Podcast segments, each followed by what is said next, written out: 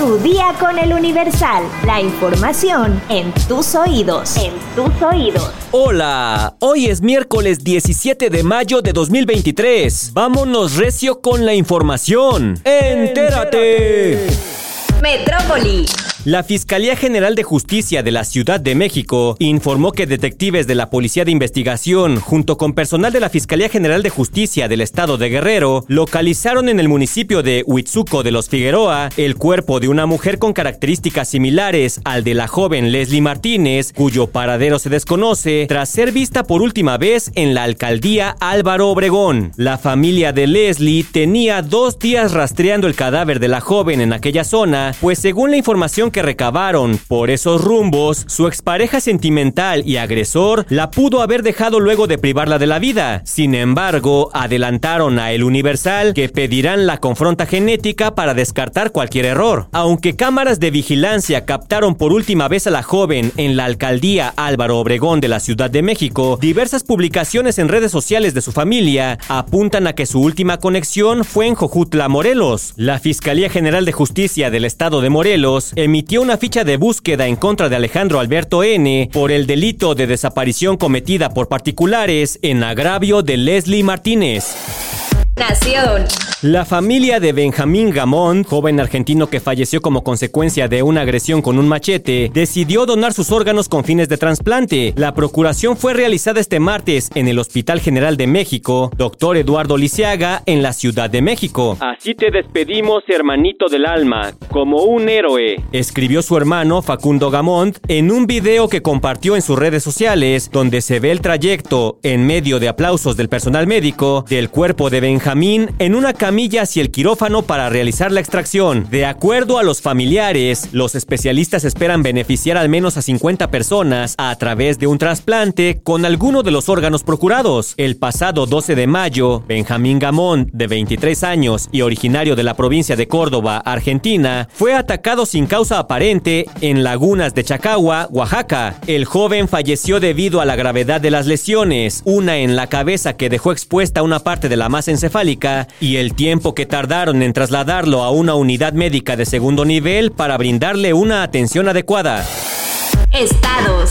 Este martes 16 de mayo sumaron 10 vuelos cancelados y casi mil viajeros varados por bloqueo de maestros en el aeropuerto de Oaxaca. Las aerolíneas que suspendieron vuelos hasta el momento son Aeroméxico, Viva Aerobús y TAG con destinos a la Ciudad de México, Monterrey y Guadalajara aseguran 300 kilos de cocaína escondida en cargamento de piñas en Puebla. El aseguramiento ocurrió sobre la autopista Puebla-Acatzingo.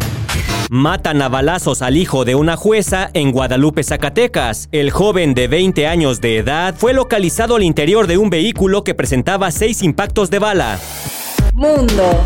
El Comité de Relaciones Exteriores de la Cámara de Representantes de Estados Unidos avaló este martes una iniciativa para designar al fentanilo como un arma química. En una audiencia, Michael McCall, presidente del comité, advirtió que nos enfrentamos a una epidemia de drogas como nunca hemos visto. El fentanilo está siendo traficado a través de nuestra frontera sur desde México. Subrayó que es hora de clasificar el fentanilo ilícito como lo que es, un arma química, ante la cual la China comunista se hace de la vista gorda a propósito, y que los cárteles de la droga en México utilizan para perpetrar asesinatos en masa de estadounidenses. La iniciativa implicaría que el Departamento de Estado designe el fentanilo y sus precursores como sustancias reguladas bajo la Convención Internacional de Armas Químicas que data de 1997. Aunque la iniciativa tiene aún un largo camino por recorrer, pasa ahora al Pleno de la Cámara Baja y en caso de ser avalada tendría que pasar al Senado para su consideración. Esto es una prueba de la preocupación que genera el tema del fentanilo en Estados Unidos.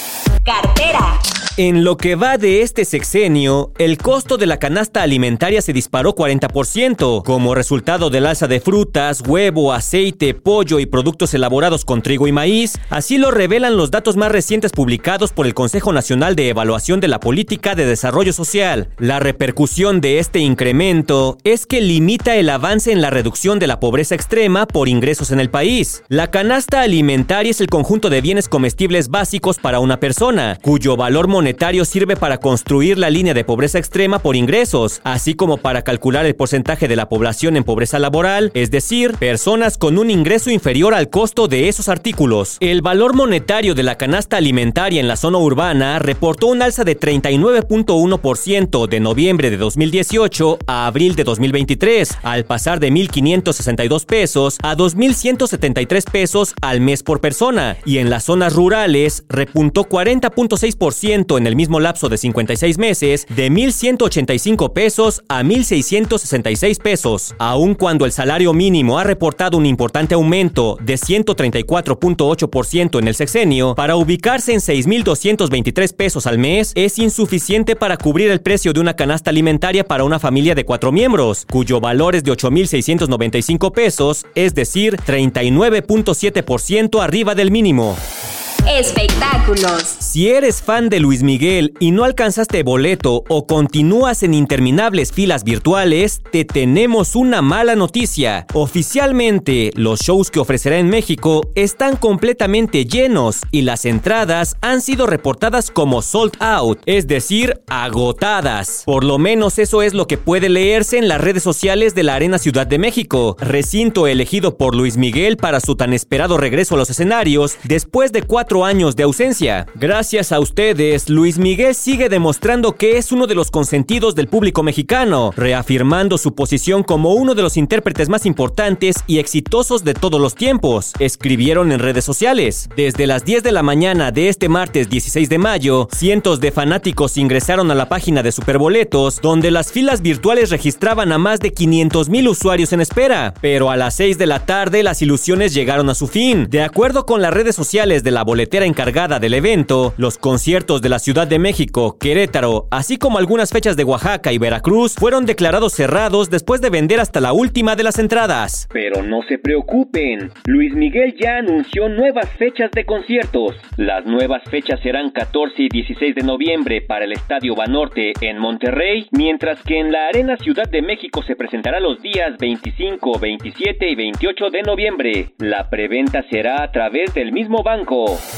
¿Sabes cuáles son los alimentos que debes agregar a tu lista de mandado para comer más saludable? Descúbrelo en nuestra sección menú en eluniversal.com.mx. Ya estás informado, pero sigue todas las redes sociales de El Universal para estar actuando. perdón, perdón.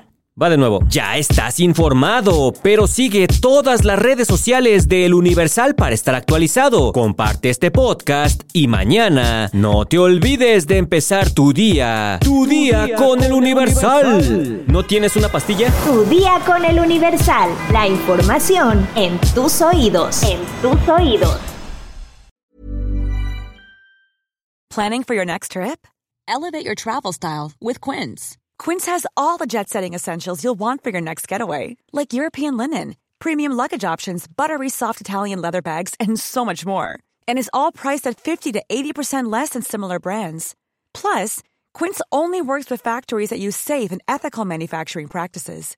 Pack your bags with high-quality essentials you'll be wearing for vacations to come with Quince. Go to quince.com/pack for free shipping and 365-day returns.